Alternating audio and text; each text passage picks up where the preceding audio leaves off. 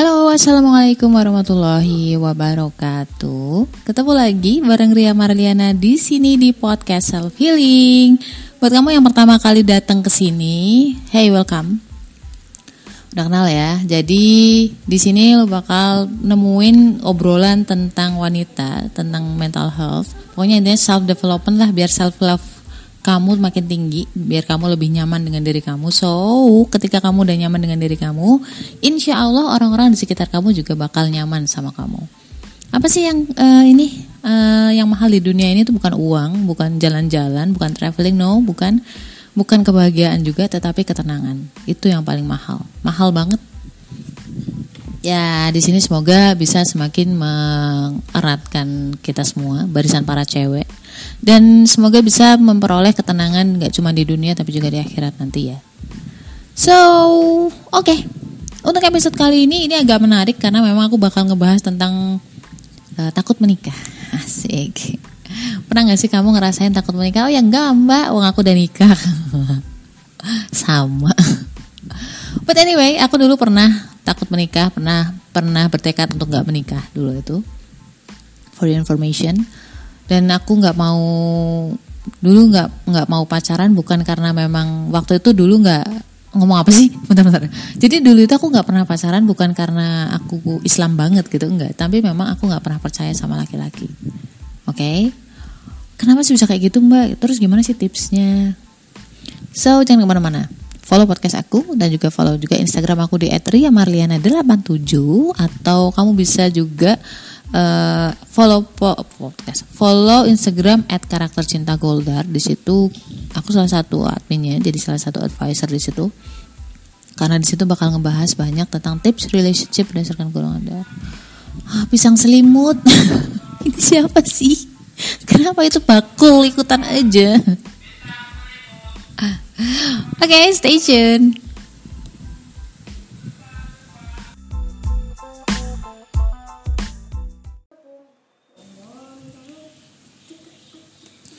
Okay, balik lagi dengan pisang selimut. Apa sih?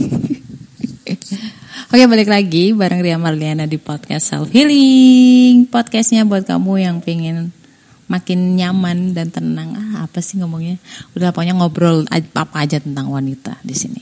Okay. Seperti tadi gue bakal ngebahas tentang ketakutan menikah. Dan aku bakal cerita sebenarnya. Gue gak pengen curhat, cuman aku cuma pengen cerita kalau misalkan banyak banget cewek di zaman milenial sekarang yang takut menikah. Why? Pertama gini, ketika anak kecil gitu, misal ya, orang tua kita misalkan dulu sering ribut, dan itu ributnya di depan kita. Oke, fine. Ketika kecil mungkin kita ngerasa bahwa udahlah cuek aja, bodo amat kayak gitu. Tetapi hal-hal kayak gitu tuh masuk ke alam bawah sadar loh guys. Kamu mau percaya atau enggak, tetapi sebelum usia dewasa atau sebelum logika kita itu mateng, yang dominan di dalam diri kita adalah perasaan. Ya kan? Ketika orang yang dominan perasaan itu, semua hal dalam diri mereka itu gampang banget masuk ke alam bawah sadar. Alam bawah sadar itu gimana sih mbak? Alam bawah sadar itu alam kayak yang masuk ada ketakutan, kebahagiaan, yang sampai kamu tuh nggak sadari itu. Jadi kayak okay, aku udah move on nih kayak gitu kan. Tetapi kamu tiap hari mimpiin si cowok itu misalkan. Itu karena dia udah saking masuknya ke alam bawah sadar, dia nggak bisa keluar dari mulut, dan kamu nggak ngerasa itu masalah gitu loh di alam sadar kamu. Tetapi alam bawah sadar kamu sebenarnya masih mengharap dia kembali, dan itu keluar atau termanifestasikan di alam mimpi gitu loh. Jadi banyak banget hal-hal semacam itu, kayak pertengkaran orang tua, perceraian orang tua. Sebenarnya mereka belum bisa menerima, tapi seolah-olah mau mengikhlaskan gitu loh. Tapi dalam hati belum legowo gitu loh. Jadi sampai dia besar, dia takut dan dia nggak bisa percaya dengan laki-laki gitu. Dan itu yang bikin banyak banget dari cewek terutama yang gak mau menikah, karena memang rata-rata kan yang terlihat salah adalah laki-laki ya. Jadi dia merasa bahwa ibunya yang benar dan bapaknya yang salah, sampai pada titik dimana dia merasa bahwa semua laki-laki itu sama aja gitu. Dan itu yang bikin dia gak percaya sama laki-laki, gak mau menikah karena takut akan tersakiti. Oke, got it? Nah itu sebenarnya karena belum diuji aja, ketemu sama laki-laki yang bisa meluluhkan dia gitu. Ketika dia nanti ketemu sama laki-laki yang bisa meluluhkan dia, bisa membuat dia percaya, itu juga nanti dia mau menerima sih. Tapi ketika menjelang pernikahan dia akan ragu lagi gitu, karena alam bawah sadarnya mulai muncul, ketakutan-ketakutan itu nanti muncul lagi di permukaan. Nanti langgeng gak ya gitu kan, atau jangan-jangan nanti suamiku selingkuh kayak bapak gue gitu kan, jangan-jangan nanti aku bakal cerai, aku bakal disakiti, nah kayak gitu-gitu. Terus gimana dong mbak itu? Nah itu memang alam bawah sadar itu ada beberapa yang bilang, banyak psikolog yang bilang bahwa alam bawah sadar bisa disembuhkan dengan cara terapi atau hipnotis kayak gitu-gitu. Bagi saya, aku bukan seorang psikolog ya, terus terang. Sempat mau masuk psikolog kemarin itu, cuman karena qadarullah belum jadi, uangnya kepake, dan Masya Allah aku dipertemukan, dibukakan matanya bahwa kamu kan seorang muslim gitu.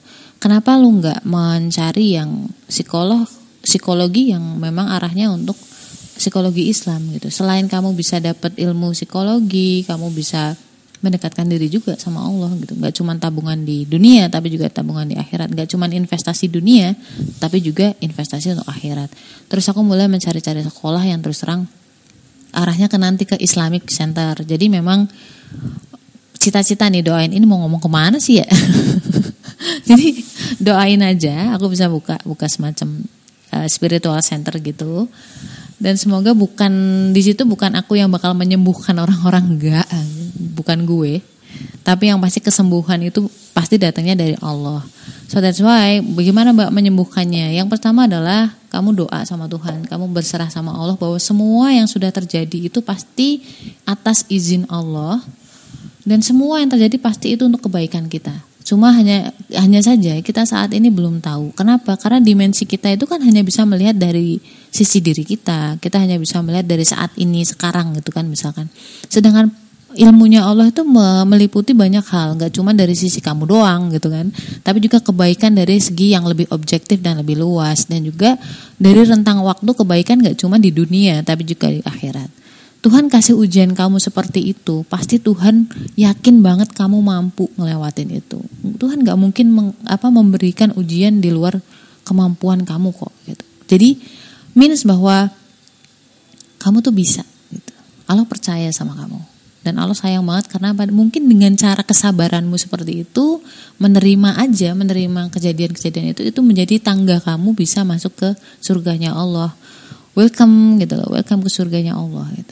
Gak semua orang bisa loh, dan gak semua orang dapat reward kayak gitu.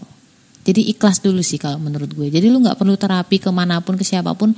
Orang di dunia ini yang lebih tahu kamu itu ya diri kamu sendiri. Bukan psikolog, bukan dokter. Dokter psikolog aja masih nanya kan sama kamu. So itu prinsip yang aku pakai untuk self healing, karena memang aku yakin semua orang di dunia ini pasti punya rasa sakit-sakit hatinya sendiri. Semua orang diuji di hatinya. Karena kalau gak kayak gitu kita gak akan pernah ingat sama Tuhan. Jadi cara menyembuhkannya yang pertama adalah kamu coba ngobrol deh sama Allah, sama Tuhan, ikhlasin semua yang sudah terjadi sudah. Kalau masalah soal ketakutan, semua di dunia ini pasti ada risikonya. Risiko sakit hati, menikah pun itu adalah menambah tanggung jawab. Jadi kita gak bisa menjaga atau menjamin bahwa ketika dia bilang aku bakal ngebahagiain kamu, aku bakal setia gitu, terus kamu bakal percaya gitu aja. No, jangan percaya sama dia, percaya itu sama Allah. Yang bakal ngejaga dia itu Allah. Jadi minta tolong, doa sama Tuhan, tunjukkan yang benar itu benar dan tunjukkan yang salah itu salah. Dan setelahnya kamu ikhlas aja. Jadi fokusnya bukan ngejagain dia 24 jam loh, enggak, karena memang dia manusia bukan panci. Jadi fokus mendekatkan, nikah itu fokusnya mendekatkan diri kita sama Tuhan. Dari situ Tuhan yang bakal ngejaga suami kita. Gampang banget bang ngomong, iya ini susah banget loh, menemukan rumus ini tuh susah banget. Harus kemana-mana dulu tahu gak? Harus sakit-sakit dan berdarah-darah dulu loh. Beneran. Jadi insya Allah sama juga ketika seorang ibu kayak saya itu, aduh anakku nanti sekolah ya, anakku nanti misalkan ya, anakku mondok itu nanti siapa yang ngejaga, kalau dia diapa-apain gimana, kayak gitu. Itu kekhawatiran-kekhawatiran yang setan bisikin itu biasa gitu loh. Itu memang setan tugasnya kayak gitu, membuat kita tuh gelisah, hidup gak tenang. Itu yang aku bilang bahwa ketenangan di dunia itulah yang mahal. Ketenangan itu mahal banget di dunia, apalagi di akhirat. Makanya ketika sudah seperti itu, prinsipnya adalah yang ngejaga anak, suami itu bukan kita loh. Jangankan jaga suami atau anak, kita jaga sendiri aja gak bisa gitu kadang-kadang. Kita gak bisa ngejaga diri kita sendiri loh. Pinginnya bahagia, kok gak tenang, kok uring-uringan. Kita aja kadang gak bisa ngatur diri kita kan.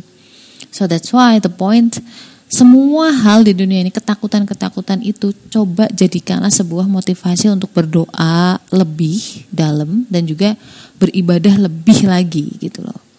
Manfaatin semua itu biar lebih dekat sama Allah. Dan ingat satu hal, tawakal itu, bahwa semua itu kita bergantungnya sama Allah. Mau ngejagain suami biar tetap setia, ngejagain anak biar tetap selamat, dan sebagainya. Jadi udah tahu ya guys, pertama adalah kalian takut menikah, sebenarnya akar permasalahannya adalah kamu takut tersakiti hatinya karena trauma masa lalu mungkin. Dan kemudian gimana caranya? Yang pertama adalah ikhlasin dulu semua yang sudah terjadi. Bahwa sakit hati, kekhawatiran itu risikonya orang hidup. Menikah itu bukan goal atau ending dari sebuah cerita, justru menikah adalah awal dari sebuah perjalanan kamu.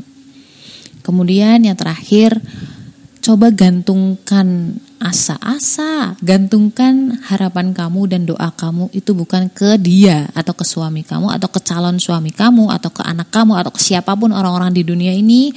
Sudah, lupakan. Itu karena memang dia ngomong bisa, tapi kan belum teruji ya kan. Ngomong doang, beriman doang itu belum teruji kalau belum bisa dibilang beriman kalau belum diuji gitu loh. Belum bisa dibilang setia kalau belum ada ujian nantinya. Nah aku takut mbak gitu. Nah jadikan ketakutan, kekhawatiran kamu itu sebagai modal agar berdoa lebih dalam, mendekatkan diri ke Tuhan lebih dalam. Karena fokusnya adalah lebih dekat sama Allah dan Allah yang bakal ngejaga mereka. Trust me. Oke gitu dulu kayaknya. Semoga membantu. Stay love and stay strong. Assalamualaikum warahmatullahi wabarakatuh. Punya masalah, curhatin aja di podcast Self Healing. Podcast ini dipersembahkan oleh konselorpernikahan.com.